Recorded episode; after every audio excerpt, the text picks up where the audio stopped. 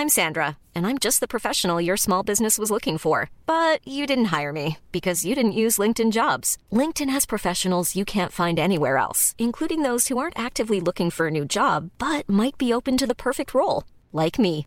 In a given month, over 70% of LinkedIn users don't visit other leading job sites. So if you're not looking on LinkedIn, you'll miss out on great candidates like Sandra. Start hiring professionals like a professional. Post your free job on linkedin.com/people today. Bonjour à toutes et à tous et bienvenue dans le Morning Mood de cette dernière séance de la semaine en ce vendredi 21 mai. Euh, alors, dernière séance hein, concernant les marchés traditionnels, puisque les cryptos cotent 7 jours sur 7 et 24 heures sur 24, comme vous le savez. On a eu une euh, petite remontée euh, de l'ensemble des indices. Alors, on avait commencé, euh, voilà, la semaine était un peu mitigée, même si on avait fait quand même accessoirement des nouveaux records annuels, par exemple sur notre indice parisien, le CAC 40. on est toujours dans des tendances haussières au-dessus des MM50 daily, pas pour tous, mais en tout cas pour l'ensemble, pour la majorité on va dire, puisqu'il y a toujours deux indices qui sous-performent, qui sont en dessous de leur moyenne mobile. Je reviendrai juste après concernant le Nasdaq, puisque oui, j'ai pris un stop perdant sur le Nasdaq concernant une stratégie vendeuse que j'ai mis en place depuis maintenant trois semaines. J'y reviendrai juste après. Mais globalement, comme je le disais hier matin, euh, on a notamment bah, les indices euh, toujours value qui surperforment, le CAC qui surperforme. Alors je me suis fait un peu avoir, notamment euh, alors sur le CAC, peut-être que vous l'avez payé au-dessus des autour des 6300 points et vous avez bien fait. il surperforme. On avait une belle mèche hier, et comme je vous le disais d'ailleurs hier matin dans le Morning Moon, même sur le Nasdaq, il y avait une mèche daily, une énorme bougie daily, enfin mèche surtout, pardon, daily, qui, qui incitait à être un petit peu plus réservé concernant les ventes. Mais sur donc les, indices un peu type value, bah voilà, on poursuit un peu la, routine, hein, ça baissouille un petit peu, puis derrière finalement les remontées sont limite beaucoup plus violentes que les baisses. Et sur le CAC, ça nous donne un open très probablement au-dessus des 6350 points. Donc tout va bien, Madame la Marquise. Alors tout va bien, d'autant plus que hier tout va mal. Euh, bad news is good news. Qu'est-ce que ça veut dire? Ça veut dire que les mauvaises données macroéconomiques en provenance des États-Unis sont interprétées comme des bonnes nouvelles parce que vous le savez, il y a GG, Jérôme Powell, président de la Réserve fédérale américaine, qui injectera euh, au moins autant que ce qu'il fait maintenant. Donc les marchés en fait sont contents quand ça va pas bien puisqu'on a hop la petite injection qui va bien. Donc, indice Philly Fed hier inférieur aux attentes. C'est quoi l'indice Philly Fed aux États-Unis? Très brièvement, c'est un sondage auprès de 200, à peu près autour de 250 manufacturiers à euh, Philadelphie. Et en fait, il pose, des questions en disant qu'est-ce que vous pensez, messieurs, dames, du business? Qu'est-ce que vous pensez du futur? Est-ce que vous êtes confiant Pas confiant euh, En embauche En investissement? Est-ce que vous allez y aller Pas y aller? En gros, est-ce que vous êtes confiant pour la suite Eh bien, ils étaient moins confiants que ce que le marché attendait. Voilà, tout simplement. Donc du coup, le marché s'est dit ah, si on n'est pas confiant, bah ça veut dire que la Fed va être encore effectivement là. Donc du coup, bah on va racheter. Du coup, ça nous donne des indices qui sont plutôt poussés vers le haut. Deuxièmement, on a des alors on a eu aussi les, le chômage hebdomadaire aux États-Unis, mais c'était à peu près conforme aux attentes. On a eu un chiffre qui était supérieur, enfin Moins de demandes d'allocation chômage que prévu, donc ça c'est plutôt une bonne nouvelle. Mais à l'inverse, le chiffre de la semaine passée a été révisé négativement, donc on a eu plus de demandes hebdomadaires aux allocations chômage que ce que le chiffre avait été publié. Voilà, oui, parce qu'ils peuvent se permettre de réviser les chiffres s'ils sont plantés, et ça arrive très souvent. Voilà, donc faut pas regarder que le chiffre en lui-même, faut regarder également ce qui s'est passé derrière, parce qu'ils peuvent tout à fait le réviser largement à la hausse ou largement à la baisse. Donc du coup, ça n'a pas donné grand-chose. Aujourd'hui, je rappelle d'ailleurs accessoirement, il y a beaucoup de PMI, d'accord? Euh, PMI, c'est des sondages auprès des directeurs d'achat, que ce soit en zone euro, que ce soit UK, euh, donc au Royaume-Uni, que ce soit aux États-Unis, etc.. Donc il y en aura à 9h30, 10h, 10h30 et 15h45 pour les États-Unis. Voilà. Donc ça, c'est les gros chiffres en fait de la semaine, ce qu'on attendait. Donc globalement, les marchés euh, bah, se satisfont de, cette mauvaise nouvelle, en tout cas d'hier. Euh, c'est dans la lignée également de ce qu'on a vu d'un point de vue technique que les indices, notamment value, restent en tendance haussière. Et c'est dans la lignée de ce qu'on avait éventuellement évoqué, que le Nasdaq un petit peu moins chaud. Du coup, ça nous donne, pour finir le tour d'horizon, le dollar qui est plutôt baissier, ça on l'évoque depuis le début de la semaine. On a l'or, l'argent qui montouille et encore franchement, c'est pas dingue non plus. Et du coup, ça nous donne un Eurodoll qui est plutôt poussif haussier. Ça, on le répète tous les jours depuis maintenant quelques semaines. Donc, voilà pour l'état des lieux. Maintenant, concernant ce que j'ai fait moi sur le Nasdaq, alors j'ai été peut-être un petit peu agressif parce que vous savez que je le travaille à la vente depuis maintenant longtemps, depuis au moins trois semaines, depuis qu'il a il est passé en dessous de sa MM20 Daily, c'est-à-dire le 3 mai. On est le 21 mai, donc ça fait maintenant 3 semaines. Et je fais que le travailler sur rebond. Donc pour le moment, ça s'est bien passé. Je l'ai fait 5, 6, 7, 8, 9, quasiment 10 fois.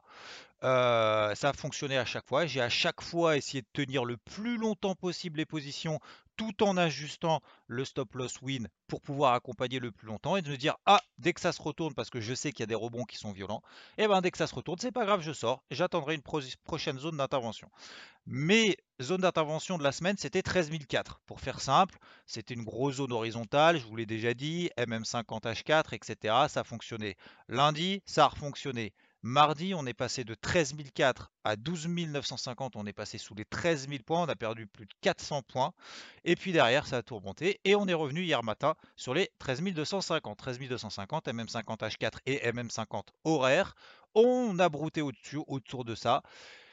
J'avais on va dire, après la bougie daily qu'on avait vue notamment sur le Nasdaq, euh, un pressentiment notamment, alors c'est pas forcément un pressentiment, mais bon voilà, je fais très simple, euh, je pensais qu'on allait péter tout de suite les 13 250 et que ça allait partir tout de suite à 13 400, sauf que ce qui s'est passé à l'Open Europe, les indices européens ont, ouvert en gap haussier, et puis derrière, finalement, le Nasdaq, je vais pas dire s'est effondré, mais commençait à avoir une pression baissière. Je me suis dit, si je rentre pas là, si je rentre pas maintenant sur les 13 000...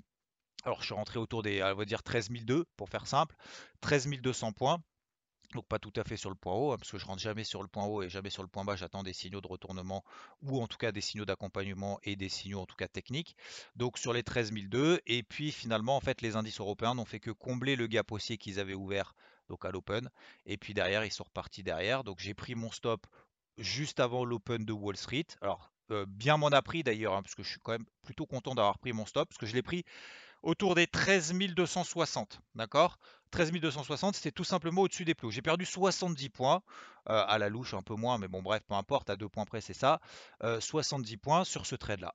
Mais c'est pas grave, j'étais plutôt euh, offensif, je le savais. Et en fait, heureusement, parce que dès qu'il y a eu l'Open de Wall Street, après notamment ce chiffre euh, qu'on a eu hier macroéconomique qui était pas bon, et bien derrière en fait le, Nasdaq s'est envolé. On est passé de 13 donc 260 au niveau de mon stop, même 13 200 d'ailleurs, on était à 13 150 quasiment. Euh, et puis derrière en fait il s'est emballé, on est au-dessus maintenant des 13 500. Donc est-ce que je vais reprendre des positions à la vente? Vous savez que le vendredi je suis pas chaud pour prendre des nouvelles positions. C'est contraire au flux qui est en place là maintenant depuis deux jours. Donc je pense que je vais pour le moment rester sur la touche. Mais c'est pas grave. Encore une fois, je le répète, euh, le but c'est de, s'engouffrer dans une brèche entre guillemets pour euh, lorsque ça fonctionne, d'y aller, de travailler, de laisser courir les positions gagnantes, de continuer, de continuer, de continuer, parce que ça fonctionne une fois, deux fois, trois fois, dix fois. Par contre, la onzième, eh ben, ça ne fonctionne pas. Je prends mon stop, c'est pas grave, je passe à autre chose. Et en fait, je pense que la grosse problématique de beaucoup, c'est qu'en fait on tient les positions perdantes. Ça par contre, tenir les positions jusqu'au stop, ça par, contre ça tout le monde sait faire, il n'y a pas de problème. Par contre, tenir les positions gagnantes le plus longtemps possible et continuer à travailler un plan tant qu'il fonctionne, ça c'est beaucoup plus compliqué parce qu'on se dit ouais mais ça a marché une fois. Ah ouais, mais ça a marché deux fois. Ouais, trois fois. Ah non, mais au bout de trois fois, ça marchera plus. Vous savez, c'est un peu comme euh, j'ai l'impression que c'est comme au casino en se disant plus j'attends, si j'attends dix fois que ça tombe sur le rouge, je vais mettre du coup au bout de la 11e, je vais mettre sur le noir, j'ai plus de chances que ça tombe sur le noir que l'inverse. Bah non, en fait pas du tout. Je vais pas dire qu'il y a une chance sur deux sur le marché, mais tout ça pour dire qu'au contraire, c'est pas parce que ça a beaucoup baissé qu'il y a plus de chances que ça monte. C'est pas parce que ça a beaucoup monté qu'il y a plus de chances que ça baisse. Non, pas du tout. Une tendance se prolonge X fois. Ça peut durer 3 fois, ça peut durer 10 fois, ça peut durer 20 fois. Donc autant continuer à travailler ce qu'on sait faire dans des tendances sur des signaux et ça a très bien fonctionné depuis trois semaines. Et je savais pertinemment qu'à un moment donné j'allais prendre un stop. Alors voilà, c'était un peu un peu mitigé parce que encore une fois c'était pas c'était offensif, je le savais, j'ai pris le risque, je l'ai pris, je voulais partager, j'ai pris mon stop, je l'ai annoncé, je l'ai dit sur les réseaux, machin, etc. Mais peu importe, je suis pas là pour dire oui, euh, super, j'ai pris un stop. Au contraire, mais encore une fois, faut avoir l'humilité de, se retirer lorsque, lorsque ça fonctionne pas. Euh, Et là, voilà. Là, pour le moment, je sais que ça fonctionne pas. Donc, qu'est-ce que je vais faire aujourd'hui? Je vais être plutôt en mode surveillance, je pense sauf si vraiment on a un gros signal baissier, mais sur des unités temps H4. Donc la zone que je vais surveiller sur le Nasdaq, 13 460, si on repasse là en dessous, peut-être avec une grosse impulsion baissière, je m'autoriserai à reprendre une position à la vente. C'est pas parce qu'on prend un stop qu'il faut changer radicalement de stratégie. C'est pas parce qu'on a pris un stop que ça y est, euh, faut, faut, forcément reverse et passer acheteur en mode on va repasser les plus hauts. Non, pas du tout. Je pense qu'il faut repartir de zéro, faire reset et passer à autre chose. Euh, concernant, le, concernant les cryptos, alors on a eu la remontée de 30, 40, 50%, le fameux appel d'air que je vous expliquais sur, sur YouTube mercredi en fin d'après-midi, on l'a eu. Voilà. Ce que j'appelle cet appel d'air, c'est que oui, on a des gros rebonds. Je pense que le gros mouvement qu'on a eu, c'est lié à des liquidations de positions effet de levier max. Donc forcément, euh, et d'ailleurs très souvent, alors je dis très souvent, hein, c'est pas systématiquement, mais très souvent depuis le début de l'année notamment, euh, lorsque on a des, petites corrections de 20, 30, alors petites, des corrections de 20, 30, 40%, notamment sur le Bitcoin. Généralement, c'est lié en fait à des, liquidations de positions de mecs qui sont en effet de levier max, to the moon, machin, etc et en fait ils se font rincer, du coup ça crée un emballement baissier, euh, effet boule de neige, cercle vicieux, et puis en fait derrière on matérialise un point bas, et les, gros de toute façon ne réagissent jamais, sachez que les gros ne réagissent jamais, que ce soit dans les périodes d'euphorie, que ce soit dans les périodes paniques, ne réagissent jamais à chaud. Ils ont des plans bien déterminés, on a des plans bien déterminés, et une fois qu'on arrive dans des grosses zones d'intervention, en disant Ah, à ce niveau-là, moi je vends bah, je vends parce qu'on arrive sur tel niveau. Si on traverse, on va un peu au-dessus, tant mieux, parce que ça veut dire qu'il y a derrière, il y a des acheteurs qui m'ont tapé. Donc faut pas essayer de chercher à chaque fois le point bas, le point haut, machin, etc. Donc si on était en galère, si on est en mode stress maximum, putain j'ai vu ma, ma, vie défiler, machin, etc. parce que ça a perdu 30, 40, 50%, bah profitons peut-être, gardons la main sur notre trading et profitons de cet appel d'air un peu haussier de 30-40%. Ça ne veut pas dire que ça ne va pas aller plus haut. Moi, je pense, sincèrement, alors c'est un avis perso, mais qu'il y a un gros point bas qui a été matérialisé pendant maintenant quelques jours, voire peut-être même quelques semaines. Donc, euh, après, mon avis, vous n'en avez peut-être rien à faire. Mais en tout cas, si on est en galère dans ce type de mouvement parce que c'est arrivé, c'est en train d'arriver et ça va arriver à nouveau, c'est sûr. C'est un marché nouveau. C'est un marché encore avec de nouveaux entrants qui ne comprennent rien au trading. Hein. Un nouveau entrant qui, pour eux, 260% de performance sur l'Ethereum depuis le début de l'année, ça suffit pas. Donc, je vais mettre de l'effet de levier parce que moi, je veux faire du x10 sur mon capital. Tant qu'il y aura ce type de comportement, il va y avoir des mouvements de panique. Il va y avoir des mouvements d'euphorie. On ne peut pas avoir d'euphorie sans panique. Et inversement. Donc, si on est en galère parce qu'on se dit ah, j'ai vu ma vie défiler, et bah peut-être profiter de se dire bon, ce projet-là, moi en fait, je sais pas trop pourquoi je suis dessus, j'ai pas trop compris, donc je vais profiter peut-être pour sortir un petit peu là-dessus, même en petite perte ou en petit gain ou à zéro, peu importe, et me dire je vais ajuster mon portefeuille parce que j'ai fait des conneries. Voilà. Faut assumer, faut prendre aussi ses responsabilités. Faut pas se dire ah j'ai fait une connerie, bah tant pis c'est trop tard. Non, faut prendre ses responsabilités, les assumer. Parce que sinon, si on les assume pas, si on est trop exposé, c'est quelqu'un d'autre, c'est le marché ou c'est mon broker qui va prendre la décision à ma place.